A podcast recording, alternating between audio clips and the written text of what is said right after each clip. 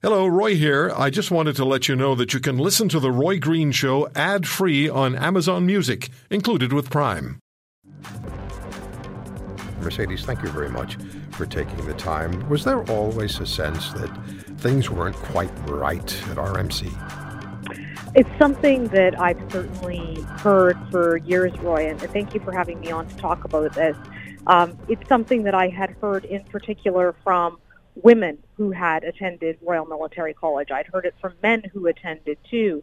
Uh, but this sense that uh, it was what many sources described to me as a locker room mentality, which is not to say that everyone who went there had that. There was, you know, always folks who did not. But the concern was that there were things going on, sexual misconduct, um, and at times sexual assault that were not being appropriately dealt with according to these women. Um, and some of them were victims of sexual assault themselves. Many are still in the forces. They don't want to come forward. Um, and when I heard from Mark Popov, I thought it was remarkable because here is the former director of cadets, uh, a man who was in command in Dan district of Afghanistan during Operation Mushtarak, uh, which was a huge NATO operation. I was there at the same time when that went down.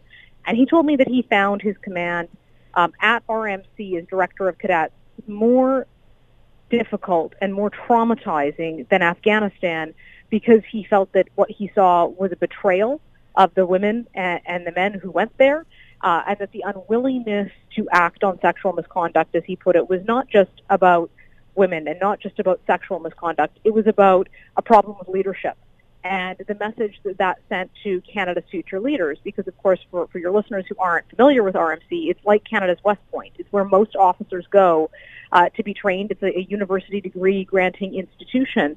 But if the example being set there is that when there is sexual misconduct, it's not appropriately addressed, it's not taken seriously, or it's covered up, um, then it would be no surprise that you would see that manifest in leaders when they take command uh, if that's a lesson that they're learning from the time that they're a young cadet. Absolutely. So this Mark Popov, who you spoke to, 27 years, as you pointed out uh, on Global News and uh, on the West Block, 27 years, a veteran of the Canadian Armed Forces, led troops in Afghanistan, but was director of cadets uh, at RMC 2014 2015, and said that what he saw there devastated him. Just think about the, the context of this. Devasta- I'm thinking about it. devastated uh, him uh, and, and what he believed in and what the faith that he had in the military and the military structure and the military structure's responsibility to their younger and subordinate ranks uh, as far as taking care of them is concerned, and particularly if they're being sexually um, harassed, abused, assaulted.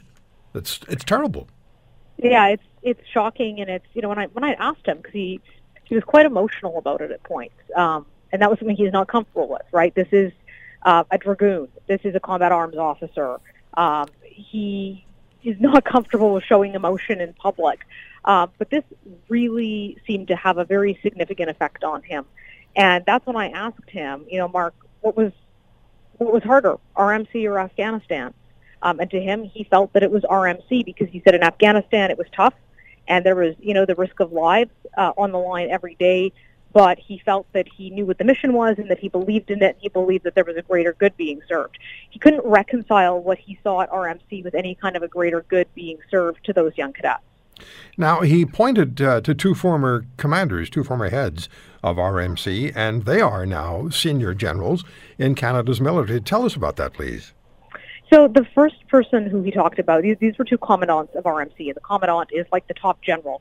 Um, you don't go to be a commandant of RMC unless you are moving up very rapidly in the ranks. These these are people who are seen to be stars.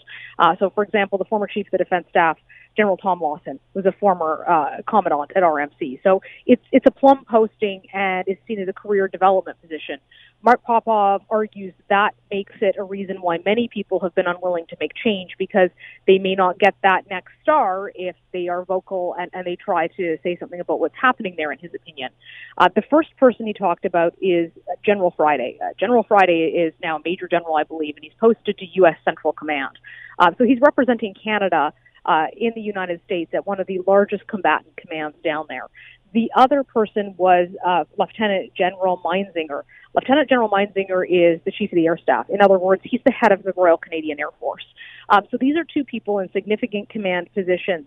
he described what happened with General Friday as being akin to not just ignorance but cover ups. Uh, and that's where he was talking about, for example, um, the situation where young female sea cadets who are generally between the ages of 12 and 18 um, had sexually profane, and, and I've read the comments, sexually violent comments. I mean, I was absolutely stunned. This would be said to anybody, uh, let alone said to young women um, who have not yet graduated from high school, who are there looking at a future career. Uh, and we know what was said because I have the witness statement of an officer who was crossing the parade ground at the time. Um, Mark Popov says that General Friday punished him for calling the cadets out on the parade square, reprimanding them. He admits to having sworn at the cadets, which he was reprimanded for, but said, you know, he was so shocked by what had happened and the fact that nobody would come forward and say who it was, um, and ultimately no one was punished for it, that that's why he did that. So he, he really feels that um, General Friday told him not to put anything down in writing, told him uh, not to put anything that might be ATIPT, which is access to information, so public release of records. In the case of um, General Meinzinger, uh, he said that essentially he, he just didn't want to know. He didn't want to know about the situation. There was a situation where some young women cadets were not going to graduate because they had been sexually assaulted, and as a result, they were undergoing counseling. Uh, and under military rules, if you are being counseled, you cannot graduate because you're seen as being medically unfit for promotion.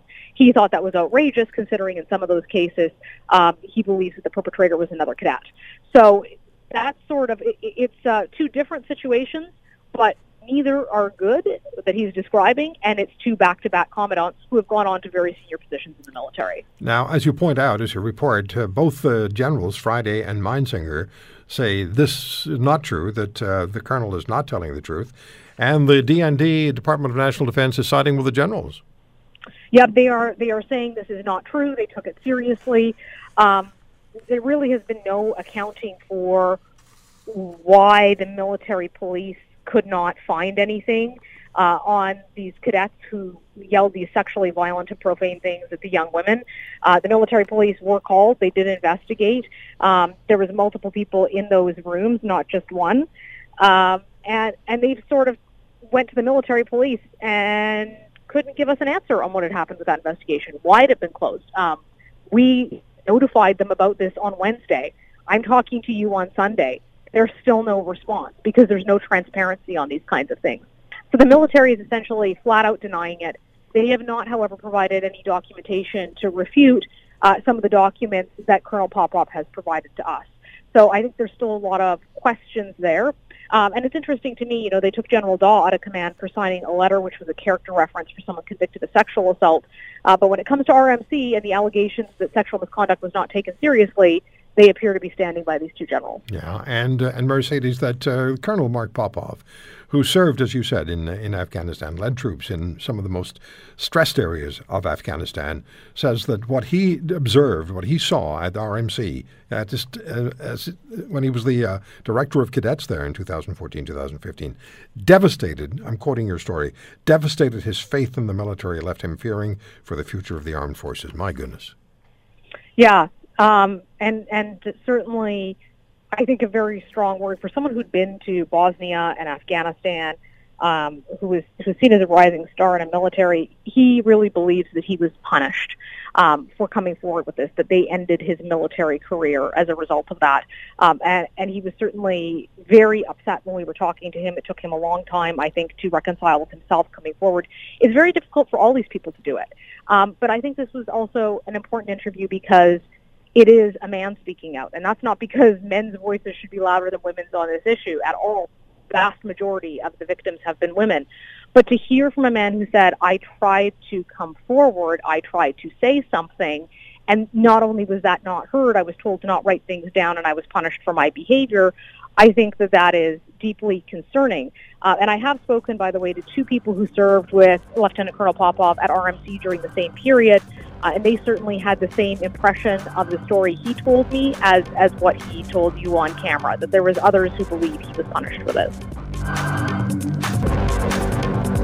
If you want to hear more, subscribe to the Roy Green Show on Apple Podcasts, Google Podcasts, Spotify, Stitcher, or wherever you find your favorites. And if you like what you hear, leave us a review and tell a friend. I'm Roy Green. Have a great weekend.